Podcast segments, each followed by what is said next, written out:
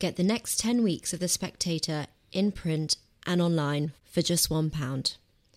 There's no commitment and you can cancel at any time, but hurry because this offer runs for a week only. Go to spectator.co.uk forward slash sale.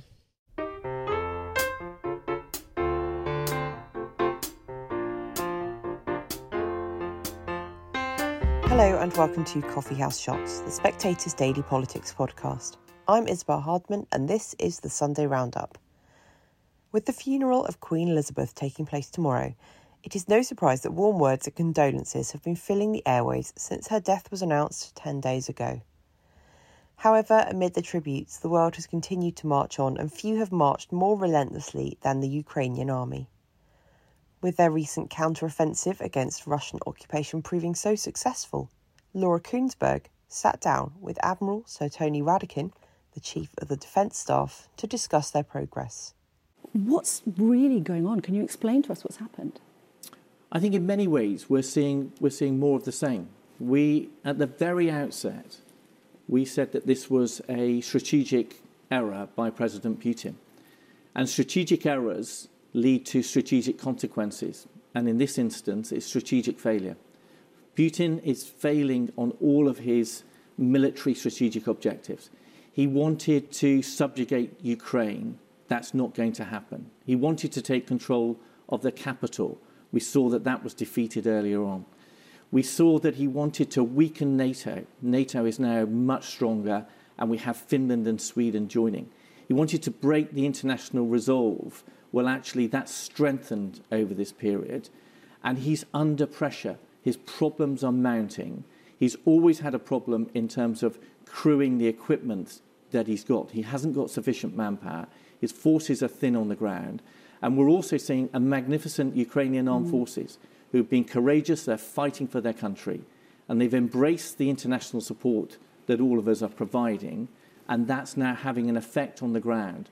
But it's, it's, it's more of the same. At a strategic level, this is a failure for Putin, and Ukraine is fighting to maintain their integrity and to gain more of their country back. And do, do you think this is a turning point that sets Ukraine on a path to a, a victory and Russia losing and Putin potentially losing his power? I think we've got to be very cautious. I think it's significant in terms of what's happening on the ground. It's really significant for Ukrainian morale. It's significant for the impact it has on Russian forces. But people need to be cautious. The likely, the likely result with all of this is that it's going to grind on for a long time.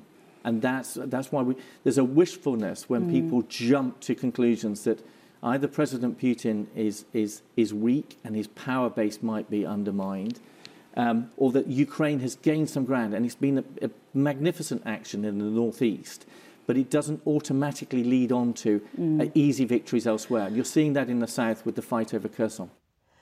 A great many world leaders have arrived in London to pay their respects to Her Majesty, and some have been more than happy to add a trip to the BBC to their to do list.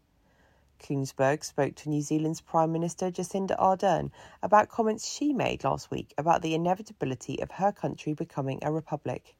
You've expressed great affection for, for the Queen, um, but in terms of the relationship between our two countries, mm.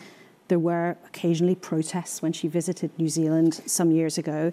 And you say now that it is inevitable that New Zealand will become a republic in your lifetime.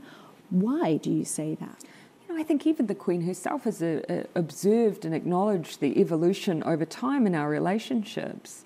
In fact, when she when she came uh, to New Zealand several decades ago, she herself acknowledged that the treaty between uh, Indigenous New Zealanders, Māori, and the Crown had been imperfectly observed. Mm-hmm. That simple observation is still spoken of today because it demonstrated that she was reflecting back mm-hmm. her observation of the reality and, and um, of uh, New Zealanders' lives. And so, uh, my um, certainly, and this is just simply my observation. My mm-hmm. observation is that there will continue to be an evolution in our relationship. Mm-hmm. I don't um, believe it will be uh, it will be quick or soon, but over the course of, of my lifetime. But how then and and when? Because it's one yeah. thing to say, or it, it, you feel that that's the sense of direction, but how how and when? And this is one of I think for New Zealand a major consideration, of course, mm-hmm. is because we have complex arrangements. Mm-hmm. The Treaty of Waitangi, a very important founding document for uh, for Aotearoa New Zealand, signed between Māori and the Crown. These are, this is why uh, it's not a process um, I have any intent of instigating, mm-hmm. but if and when it does occur, it will take time and it will need to be very carefully worked through.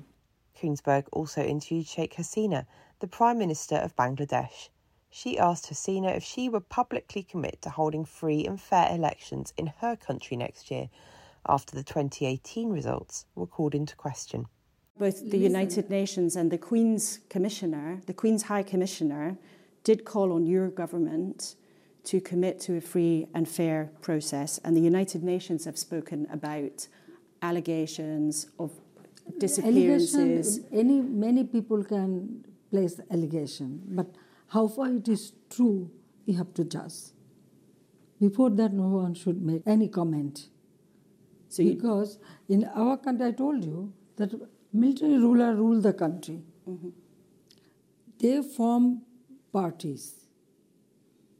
They never go to the people and ask for vote for them. They use the army, use administration, use everything just to remain in power.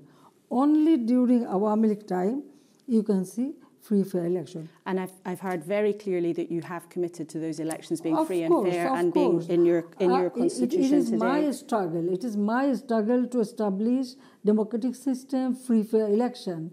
And will you crack down on groups who've been accused of disappearances? The United Nations have raised concern about things that are going on. Okay, how many people disappear in your country or other country, you can judge. All these issues, I think, first you have to take all the information, you collect it, then they can accuse.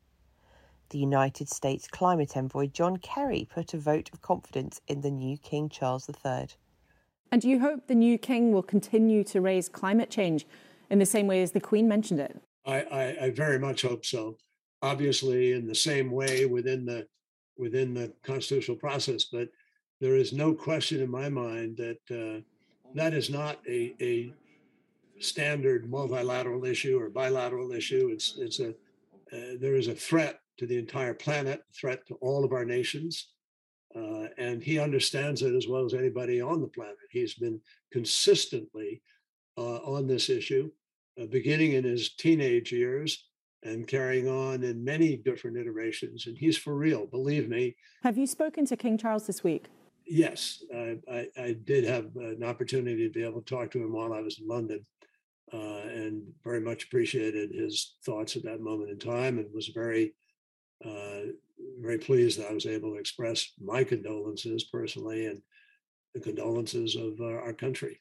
And would you like to see the King attend the next COP climate summit in Egypt and speak in the same strong terms that he did in Glasgow last year? Well, personally, I think that uh, it would be terrific if he was able to do that. And finally, the former Archbishop of York, John Sentamu, spoke about the preparations made for the Queen's funeral over many years as part of Operation London Bridge. Archbishop Sentamu, you have been talking to the royal family about preparations for this funeral, I think, since 2005. Can you give us a sense of what we can expect? So, what you're going to expect is the best of 1662 funeral service, the prayer book service.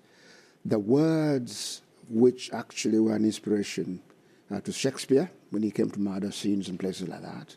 So you're going to hear this wonderful, um, you know, English at its best. Also, you're going to hear angelic voices of the choir of the Abbey plus the Chapels Royal. You really hear voices that are singing to the glory of God. Um, the Queen does not and did not want what you call long, boring services. Did she say that to you? Oh yeah, yeah, yeah, yeah. so you're going to you're not going to find boredom, but you're going to be lifted really into glory as you hear the service being sung. That's all for this week. I'm Isabel Hardman, and this podcast was produced by Matthew Taylor. Don't forget to subscribe to the Coffee House Shots podcast on the iTunes Store. And if you enjoyed this podcast, do subscribe to our daily Evening Blend email. It's a free roundup of all the political news each day, along with analysis and a diary on what to expect next. Just go to spectator.co.uk forward slash blend. Thanks for listening and do join us again next week.